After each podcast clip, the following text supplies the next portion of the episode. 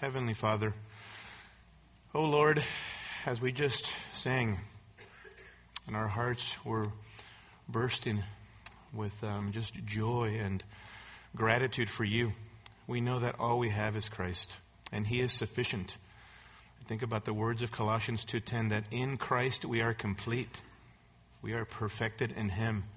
Father, thank you for your Son. Thank you that today we get to reflect upon Him, not only during this sermon, but also at the end when we share and partake of the elements, symbolizing His body and the blood that was shed for our sins. I pray that, Lord, we might this morning exalt Him. I pray that even now as we hear your word and as we apply your word and ponder it and reflect upon it, that you might, Lord, cause us to be people who glorify your great name in the application of your word. Help us to be doers of your word and not hearers who deceive themselves. We pray in Jesus' name. Amen. Amen. Well, hey, if you haven't been with us or you are visiting this morning, and for the rest of us, we've been working through a series this summer, as you know, on the doctrine of the church, what the church is, and what the church is to be about on this earth. And I hope that you have been seeking to just be prayerful before the Lord, applying what God's Word would have to say to us every Sunday morning along the issue of the church. It's important that we delve into that so that we might be deliberate and purposeful as Christians, individual Christians, and as a church here on this earth. I was talking to a fairly mature Christian here in our from our congregation about this series on the church, and they brought it up and just said, you know, I'm so thankful for this series. I don't remember the last time when we actually heard a message on communion or the Lord's Supper, a whole message on that and on the significance of communion and why we do what we do as far as communion and the Lord's Supper. And they were just very grateful for the various pastors who've come up here and taught on service and worship and what it means to exalt Christ and our confession that Jesus is Lord and obviously the Lord's Supper. And this morning we get an opportunity, obviously, to talk about baptism. Baptism, the essential practice of baptism. And you know, that comment by that mature older saint really encapsulated, summed up for me why I think the series on the church is important, including this issue of baptism. And even devoting full sermons on some of these topics, because we tend to take some of these things for granted. We're living in a day and age, as I've mentioned before, where really we just kind of go through the motions. We don't really think about why we do what we do oftentimes. And so I think it's important to return back to the Word of God to look at some of these essential practices, including this issue of baptism. And I promise you it's only going to be a one message, okay, on baptism.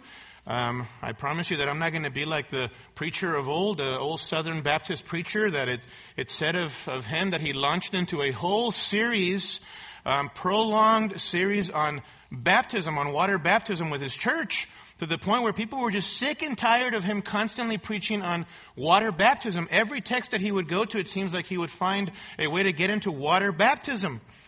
And so finally the deacons got together with him, had a huge meeting with him, and they said, you have to stop preaching on water baptism. And so the preacher answered, why don't you guys pick the text then that you want me to preach on this Sunday morning? And the deacon said, well, we want you to preach on Genesis 1:1. We want you to preach on that particular text. So he said, okay, I'll preach on that particular text. So the following Sunday morning, he got up and he said to the congregation, "Congregation, it's been requested that I preach this morning on Genesis chapter 1 and verse 1. And so he read the verse, in the beginning God created the heavens and the earth. And then he proceeded to start his sermon with these words, when God created the heavens and the earth, a fourth of his creation of earth was land and 3/4 water. Which brings me to my topic of water baptism. I promise you I'm not going to do that, okay? One message on baptism, and then we'll get into the Lord's Supper later on to reflect upon the person and the work of Christ. But I do think it's very important for us to look at there's great value in looking at this issue of baptism, because I think for many Christians today, many professing believers even, baptism is something that's rarely talked about.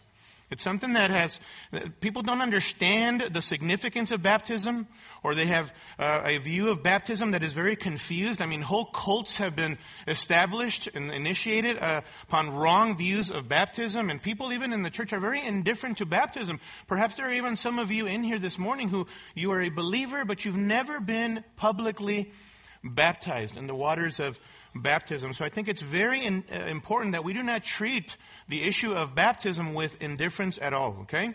So this morning, what I want us to do, if you're taking notes, I want us to look at 5 important aspects of water baptism so that we might affirm and appreciate baptism as Christians and as a church, okay? 5 important aspects about water baptism. And notice what I said, water baptism. I think part of the confusion, and you'll learn this if you take the baptism class here at Calvary Bible Church, part of the confusion surrounding the whole issue of baptism is that we fail to pay attention to context and ask the important question when we see the word baptism or the verb to baptize in the New Testament, what kind of baptism is this particular verse or text referring to? It's a huge issue of confusion. Because in the New Testament, what you will find is that there are various kinds of baptism.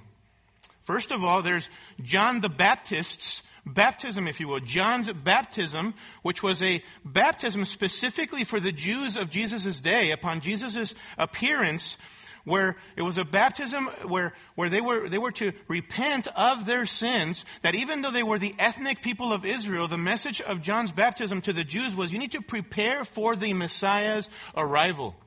So you have John's baptism. Then you have the baptism of Jesus, of our Lord, which was essentially the inauguration, symbolized the inauguration or the initiation of his public ministry. Then in Scripture, you have a baptism of suffering. A baptism of suffering mentioned in Mark chapter 10, verses 38 through 39. If you remember, a couple of Jesus' disciples wanted the place of prominence, and Jesus asked them, you do not know, or told them, you do not know what you are asking. Are you able to be baptized with the baptism that I'm about to undergo? Are you able to drink of the cup that I'm about to drink? By which he meant the cup of his crucifixion, of his suffering. So there's that sense of baptism, a baptism of suffering, specifically of the crucifixion of our Lord, and obviously by implication of martyrdom of any of those who follow Christ and are killed because of their faith in Jesus. Then there is the baptism of judgment that John the Baptist spoke about in Matthew chapter 3, verses 10 through 12, where he mentioned, and pointing to Jesus, he said to people, I baptize in water, but among us is one, namely Jesus, who will baptize you with fire. And he was speaking about a baptism of judgment. A baptism of judgment. And then there are the two senses of baptism that I want us to look at this morning in particular. There is the baptism of the Holy Spirit. And we'll talk about that more specifically in a few minutes. And then our particular topic this morning, water baptism. Water baptism. So here are 5 important aspects about water baptism that I want us to be thinking about. First and foremost, water baptism is an outward sign of an internal reality. I want us to think and reflect upon the fact that baptism, water baptism, is an outward sign of an internal reality. And I want you to turn with me to John chapter 3. John chapter 3.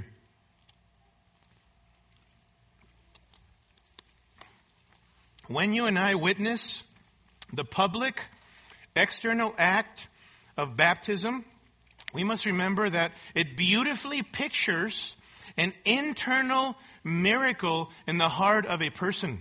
An internal miracle in the heart of a person. And our Lord Jesus speaks about this to a man by the name of Nicodemus in John chapter 3.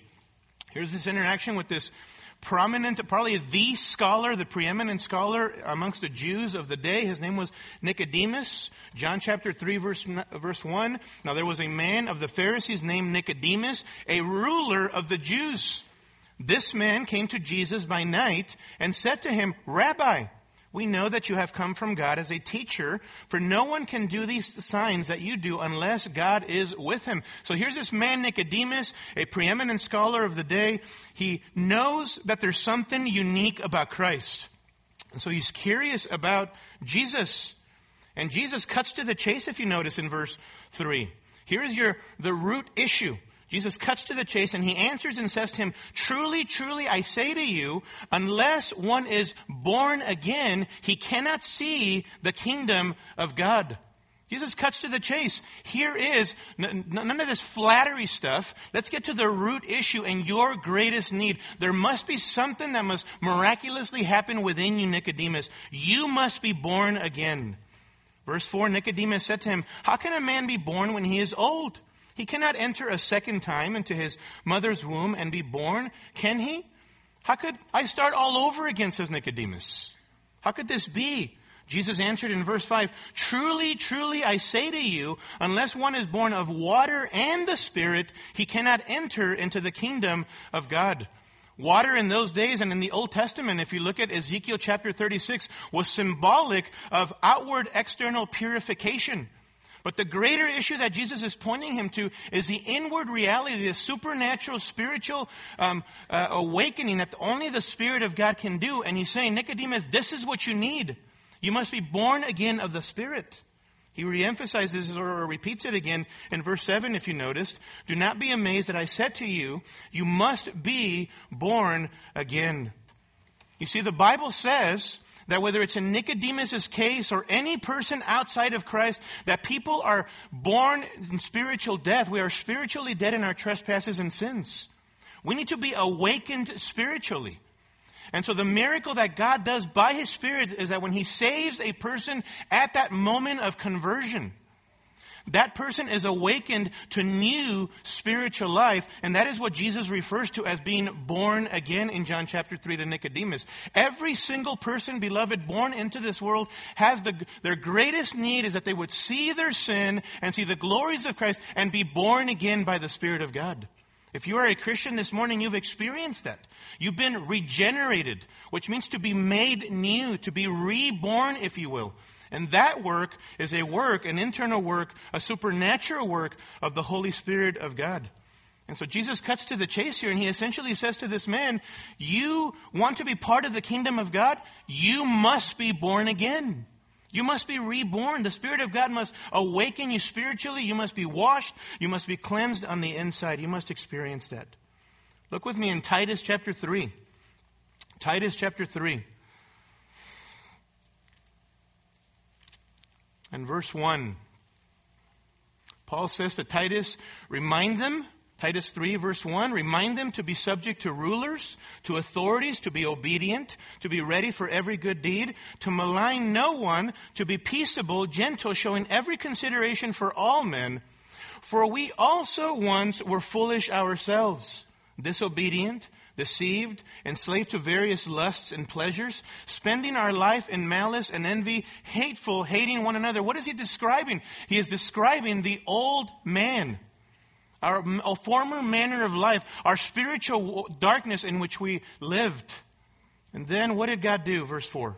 But when the kindness of God our Savior and His love for mankind appeared, He saved us. And notice, not on the basis of deeds which we have done in righteousness. In other words, it's not based upon anything good, any good works that you can do, but according to His mercy.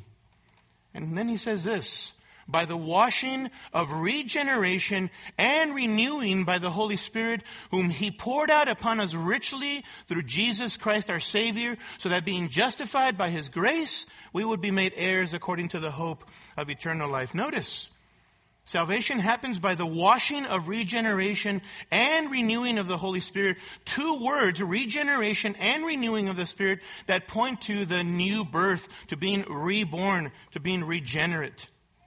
All this is speaking, beloved, in other words, of the internal work of the baptism of the Holy Spirit, of that supernatural work that takes place at the moment of a person's conversion. Otherwise, nothing happens. Nothing happens. None of us can do that work in the heart of any person. Only God, by means of His Word and the Gospel, is able to awaken a person from spiritual death to see the glories of Jesus Christ. And that is what happened at the moment of conversion. You understand?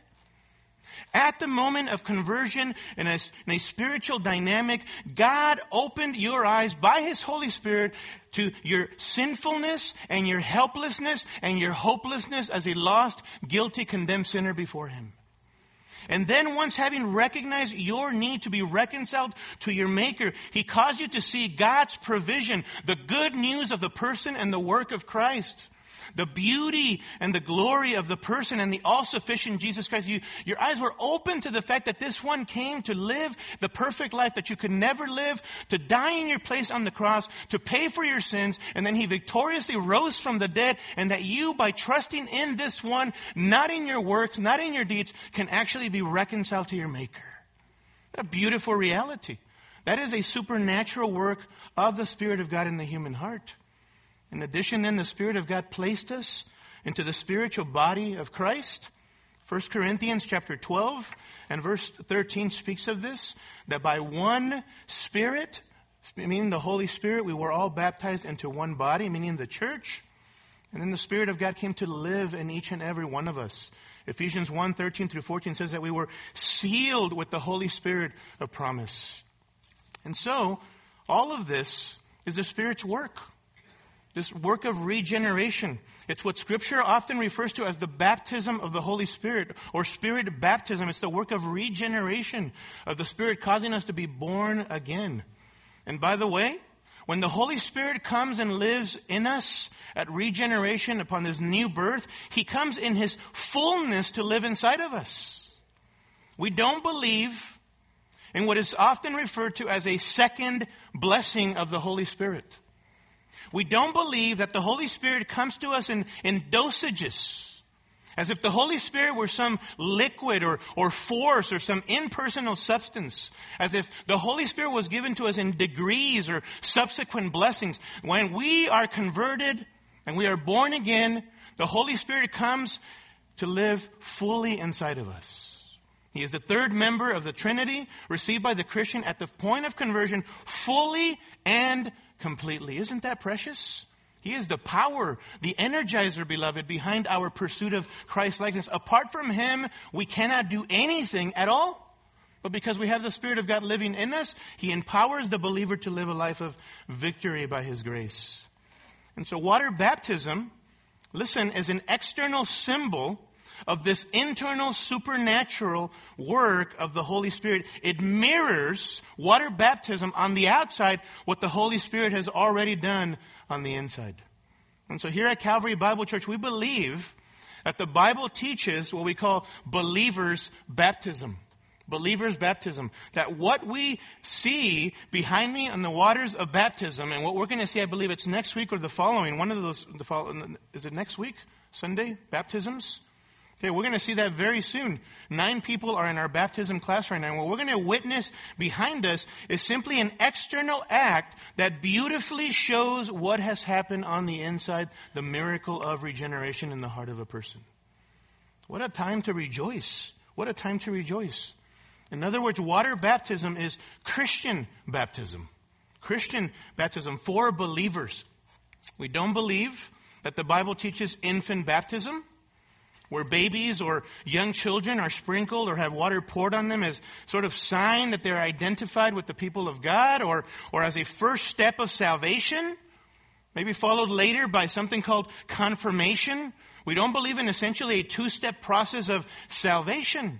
We believe that water baptism simply symbolizes what has already taken place fully, that supernatural work of the Holy Spirit by which we have been saved, we have been converted.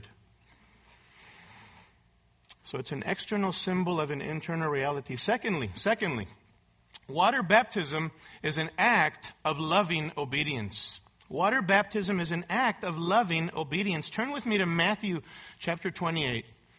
I know we've seen this passage a few times through our series on the church. The different brothers who have preached up here have read this text, but it's the passage of the Great Commission.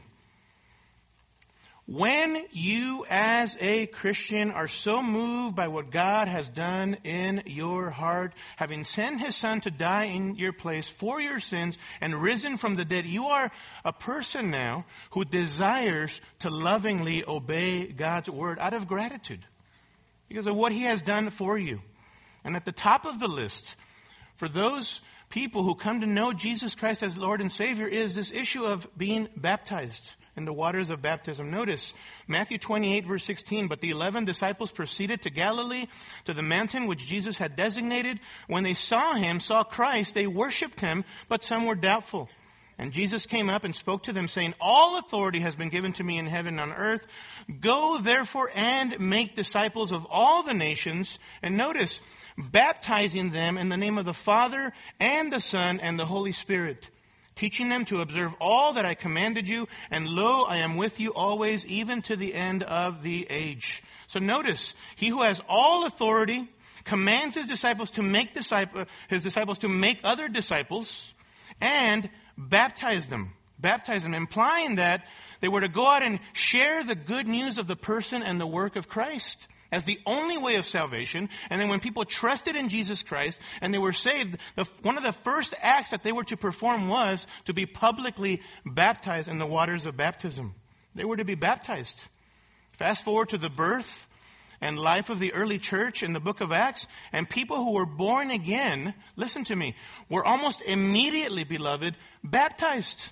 It's amazing to me how oftentimes I've met believers over the course of my own walk with the Lord, believers who have been walking with the Lord for months or even years, and yet they've never been publicly baptized in the waters of baptism. They've never followed this particular command by our Lord that when you come to be a follower of Jesus, you are to be publicly baptized. The early church, almost immediately, the accounts that we get of people coming to know Christ, putting their faith in Jesus, they almost immediately received the word of Christ, trusted in Christ as Lord and Savior, and they were publicly baptized. Take, for instance, in Acts chapter 2 and verse 41, after Peter preaches this amazing sermon at Pentecost, it says in Acts chapter 2, verse 41, "So then, those who had received his word," is parallel to embracing or believing or trusting the message of Christ. "Those who had received his word," listen to this, "were baptized." Hear the sequence. First, they receive the word of Christ. They embrace it. They put their faith in Jesus Christ. And then they are baptized publicly. Acts chapter 8 and verse 12. After Philip has preached the gospel message to the hated Samaritans, it says in Acts chapter 8, verse 12, "But when they, the Samaritans, believed Philip preaching the gospel news about the kingdom of God and the name of Jesus Christ, they were being baptized, men and women alike." Listen to the sequence again. First, they believed the preaching of the gospel of the kingdom of God that Philip was preaching, and then they were publicly baptized in the waters of baptism. People were not baptized in water so that they could be saved. But water baptism was an act of loving obedience, of a grateful response to God's saving grace. They understood that public water baptism had no saving power, in the same way that it doesn't today. There is no meritorious value before God in the ceremony that we see behind me, beloved, every quarter or a couple of months when we see people be baptized. There's no merit in that. And so we reject some segments of Eastern Orthodox and Roman Catholicism that essentially say that water baptism is, again, a sort of first step that one must take to be saved. We reject all forms of what is referred to often as baptismal regeneration, which teaches that water baptism either saves you or plays some role in salvation. I mean, there are religions that have been started based upon this particular view. There is a cult known as the International Church of Christ, the ICOC, the International Church of Christ, which essentially teaches this, that you must be baptized in their church, which is the only true church if you are a genuine Christian or believer. That is contrary to the teaching of Scripture. You know what that is? That is salvation by works at the end of the day, no matter how you slice and dice it. Don't you ever forget this. Salvation is by grace alone, through faith alone, in Christ alone. Apart from anything that you could ever do, including baptism. Isn't that what the thief on the cross experienced in Luke chapter 23, verses 40 to 43? I mean, that guy never got baptized, right?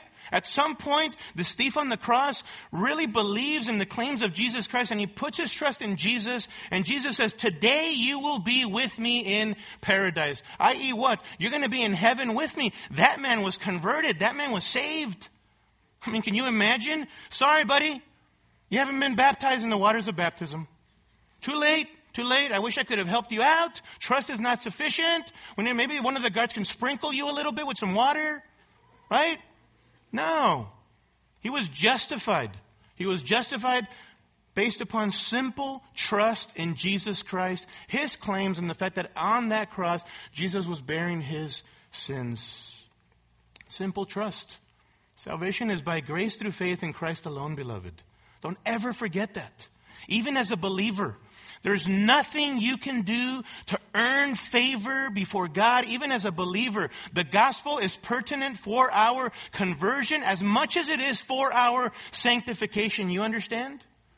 It is only because of Jesus Christ's finished work on the cross, upon the shoulders of that work, we can pursue Christ-likeness by his grace.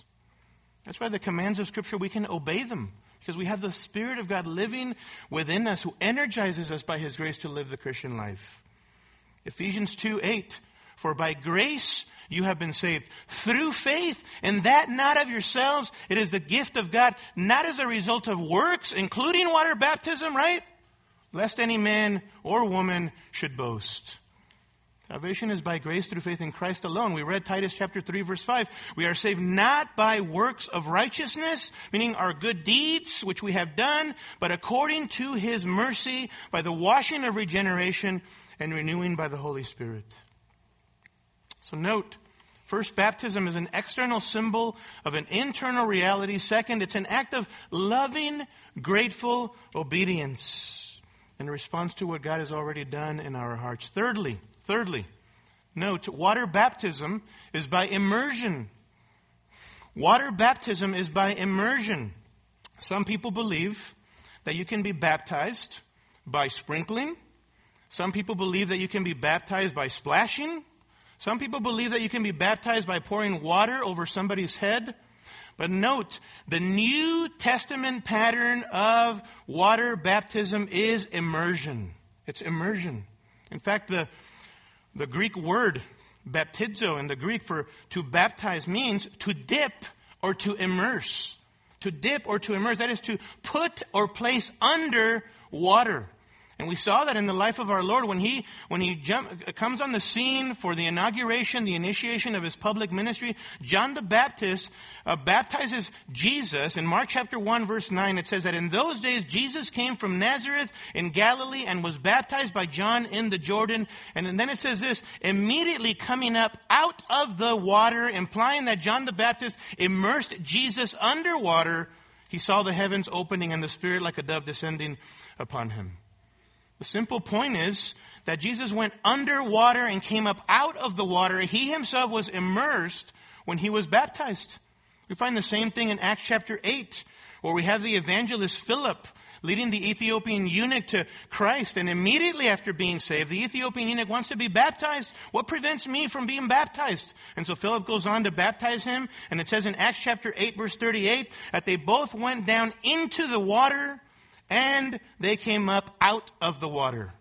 Philip baptized this new Christian convert, this Ethiopian eunuch, note, by immersion. And you say, Kempis, what's the big deal? Why is this so important? Isn't this just an issue of petty semantics? Isn't this peripheral? Isn't it secondary? And the first thing that I would say to that is, I don't think it is. Certainly we shouldn't be picking a fight with people about that issue, right?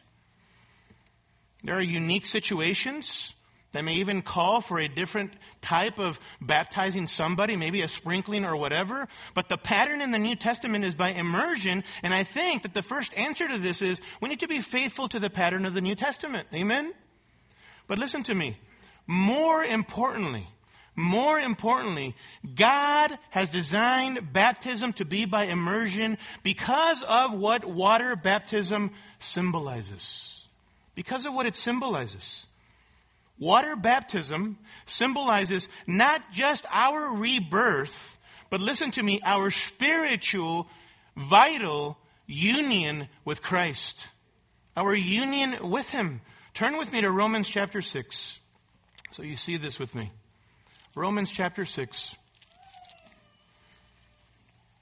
I grew up in churches as a young kid and as a youth where the pastors, and I saw the same thing in Southeast Asia, where the pastor would say in Spanish when they were baptizing somebody, muerto con Cristo, resucitado a una vida nueva.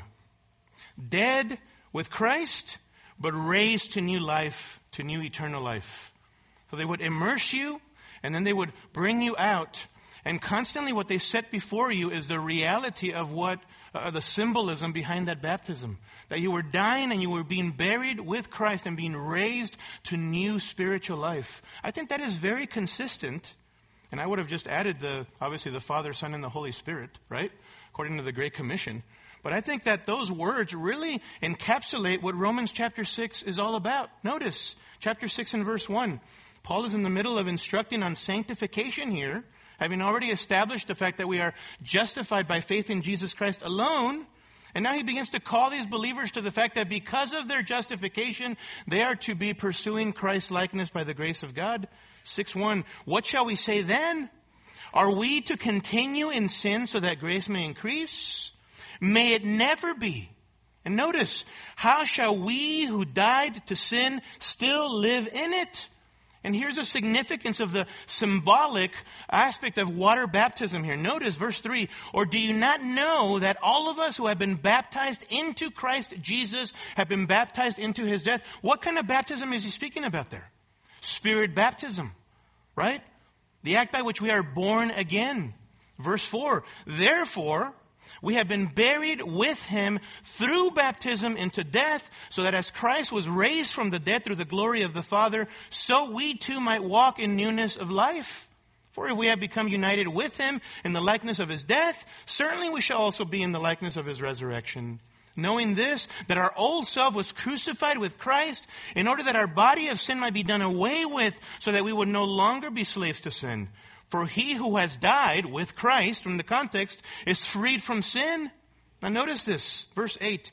Now if we have died with Christ, we believe that we shall also live with him. Knowing that Christ, having been raised from the dead, is never to die again. Death no longer is master over him. For the death that he died to sin once for all. But the life that he lives to God. Even so, consider yourselves believers, Christians, to be dead to sin, but alive to God in Christ Jesus. And so what are the implications of this vital union? Notice he's been making the point of this vital union with Christ by means of these prepositional phrases. Look at verse 3. Or do you not know that all of us who have been baptized into Christ Jesus have been baptized into his death? Verse 4, therefore we have been buried with him, with Christ, through baptism into death. Look at verse 5, for if we have become united with him in the likeness of his death. Verse 8, now if we have died with Christ, we believe that we shall also live with him. I mean, he's emphasizing through all of those prepositional phrases this indestructible, unbreakable union, communion, fellowship that we have with Jesus Christ. A beautiful reality. So what are the implications of that union? Verse 12, therefore, Christian, do not let sin reign in your mortal body so that you obey its lusts, its evil desires, and do not go on presenting the members of your body to sin as instruments of unrighteousness, but present yourselves to God as those alive from the dead, and your members as instruments of righteousness to God. Notice, for sin shall not be master over you, for you are not under law, but under grace. Grace never calls evil good. And an understanding of grace that leads you to live a life of unrepentant sin, a life of, you know what, I'm justified so I can live however I want, is not a right understanding of God's grace, right? That's the whole point that Paul is making here. But what I want to call your attention to is in the fact that water baptism shows what has happened on the inside of a believer whereby we have been united to Christ. We have experienced this beautiful, vital union. And can I remind us, because of that, nothing can separate you from the love of God, which is in Christ Jesus, your Lord. Nothing, beloved. Oftentimes when we're trying to defend the fact that people cannot lose their salvation, we go to, well, how much fruit should you see in a person before you can conclude that? And we talk all about works and all of that. How about coming back to the issue of our vital union with Christ?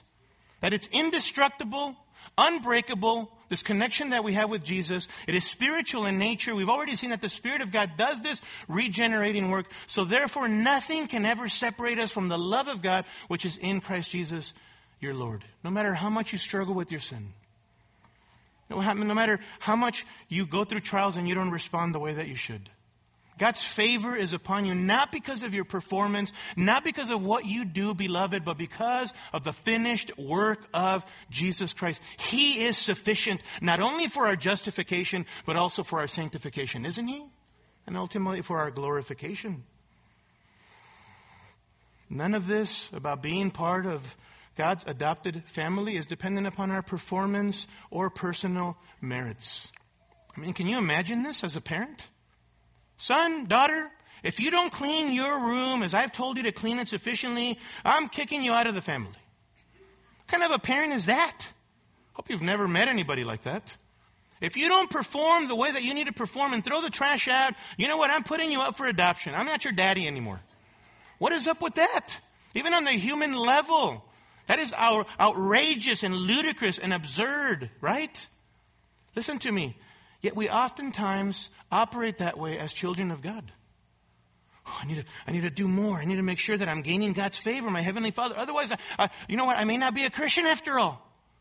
Listen to me. If you are genuinely trusting in Jesus Christ, God's love will always be upon you because Jesus Christ is sufficient, not because of your performance or because of your personal merits, even as a believer. Right? The ground is level at the foot of the cross. We all come in the same way, and beloved, we all stay in the same way, if you will, based upon the finished work of Jesus Christ alone. Alone. That should bring us great joy and great assurance. I don't know how to live differently.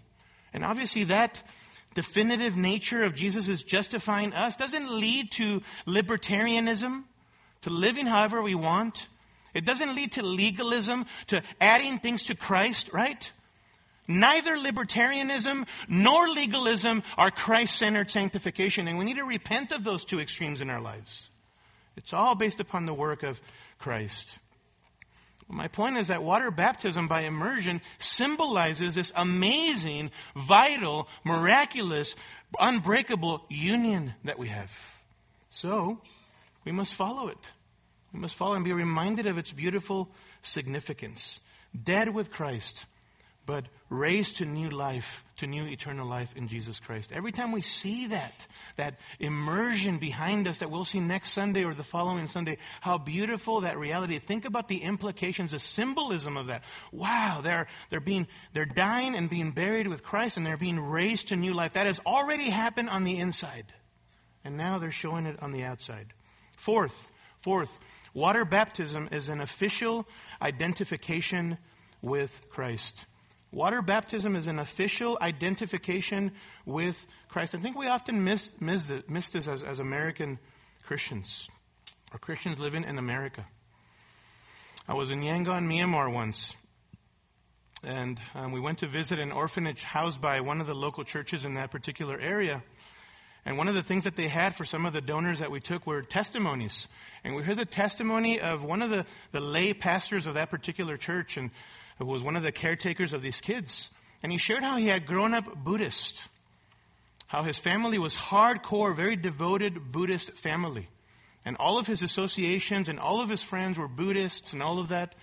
And one day, actually Christians visiting from America visited the Buddhist temple there in Yangon, Myanmar. And he heard the gospel of Jesus Christ, and the Lord saved this man. And when he came back to tell his family, 17 years before this that he was sharing, came back to tell his family basically told him, if you publicly identify yourself with Jesus Christ, you're done. You're out of the family. We're going to disown you. You're no longer part of this family. You cannot bear our family name anymore.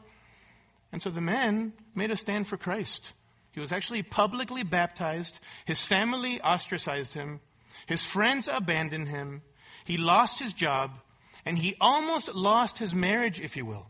2 years later, his wife came to know Jesus Christ as Lord and Savior. And then a couple of his kids came to know Jesus Christ. So the Lord, by His grace, allowed him to stay in that family or to remain in that marriage.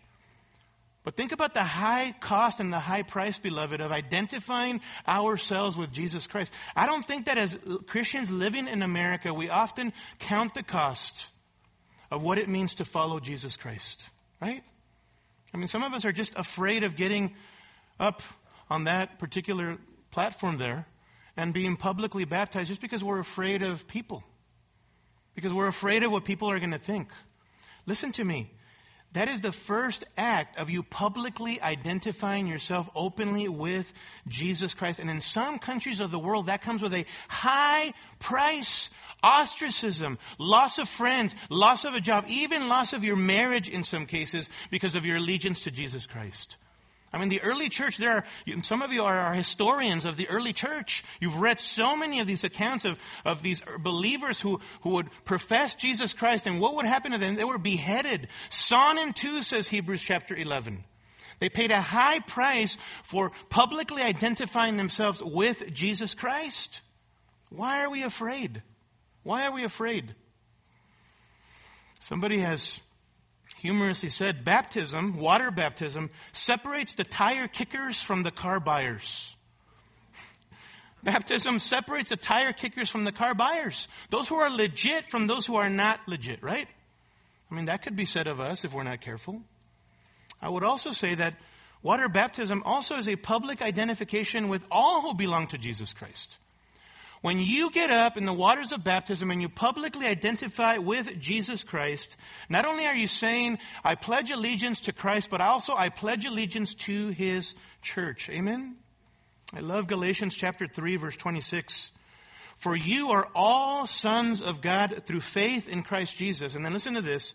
For all of you who were baptized into Christ have clothed yourselves with Christ. There is neither Jew nor Greek. There is neither slave nor free man. There is neither male nor female. For you are all one in Christ Jesus. Listen, I hope and I pray that when people are baptized behind us here or in front of us, that you automatically grab your journal and you write down the name of that fellow brother or sister so that you could be praying for them, because not only are they identifying themselves with Jesus Christ, but they are identifying themselves publicly and openly with us as their church, right?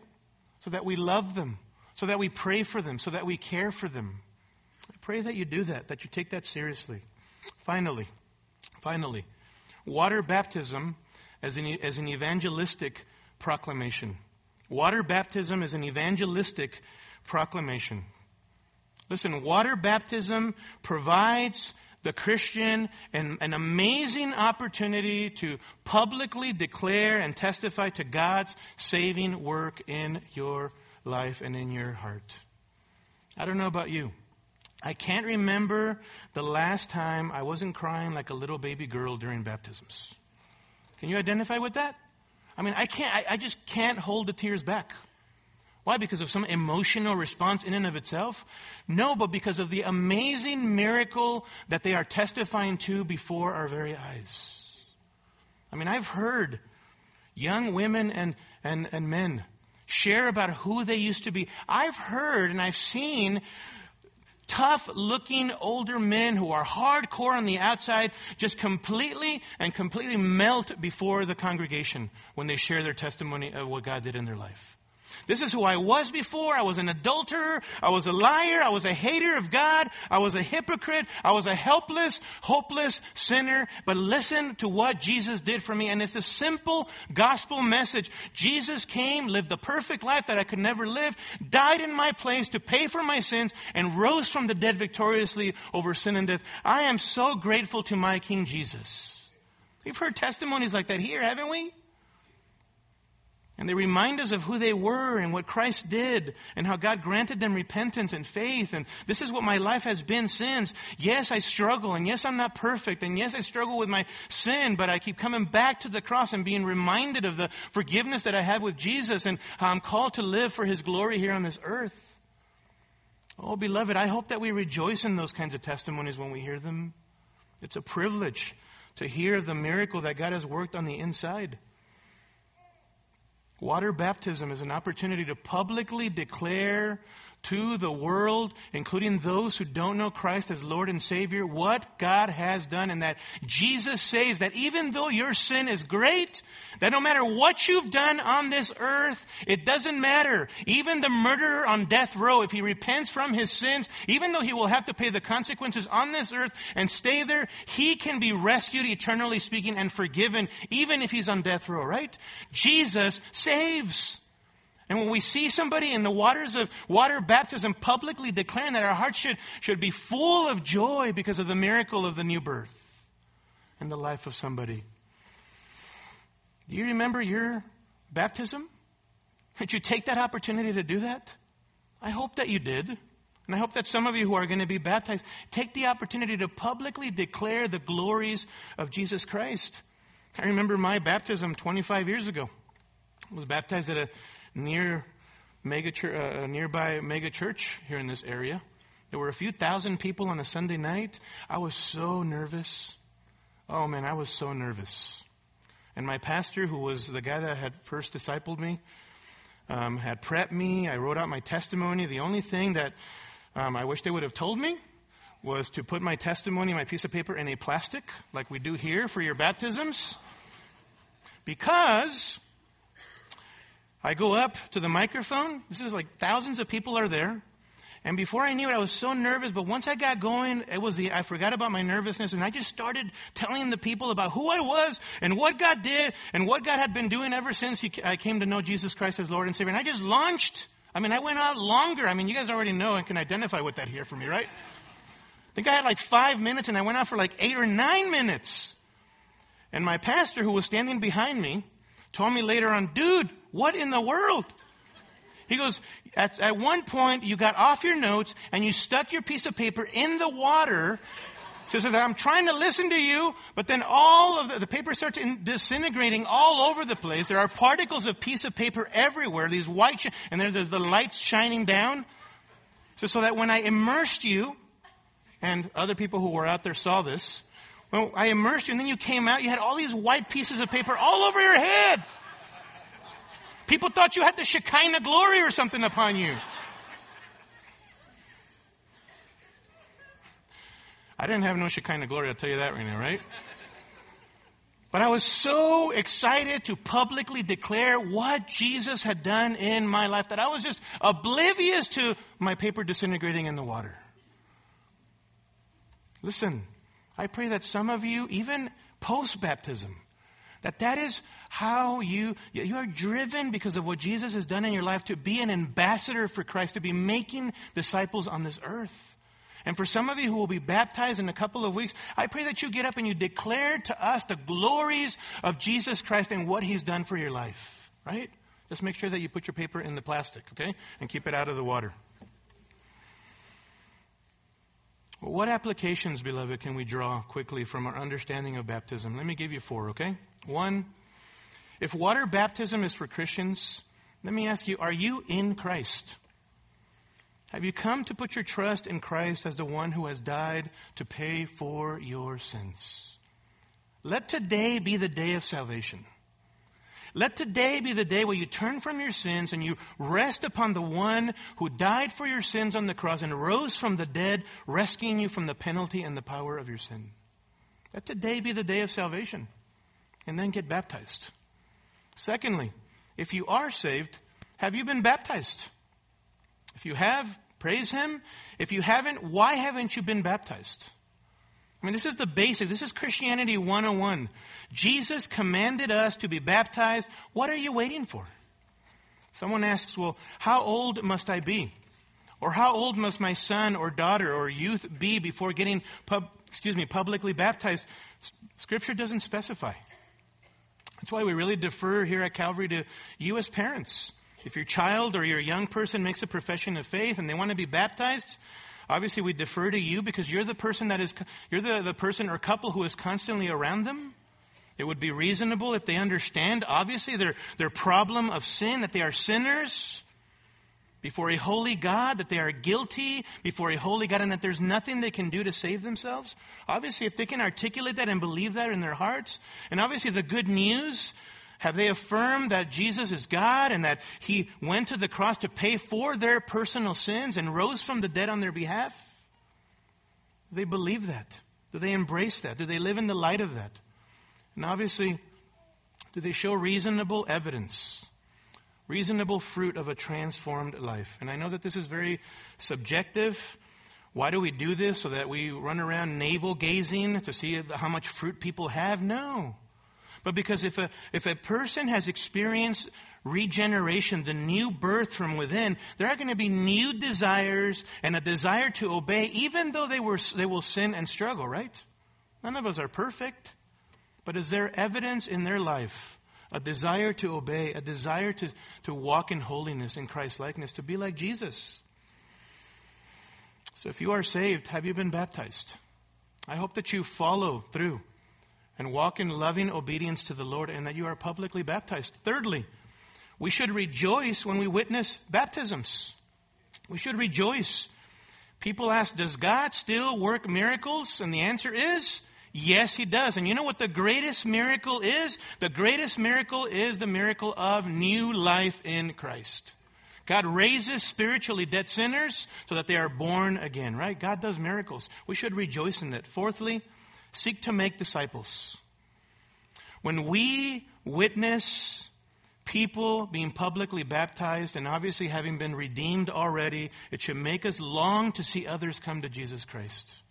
We should be following the Great Commission, obeying the Great Commission, wanting to see new life in Christ in the lives of people, right? So all of this goes back to the Great Commission. I love what Paul said in 2 Corinthians 2:15. For we are a fragrance of Christ to God among those who are being saved and among those who are perishing. To the one, an aroma from death to death. To the other, an aroma from life to life. And who is adequate for these things?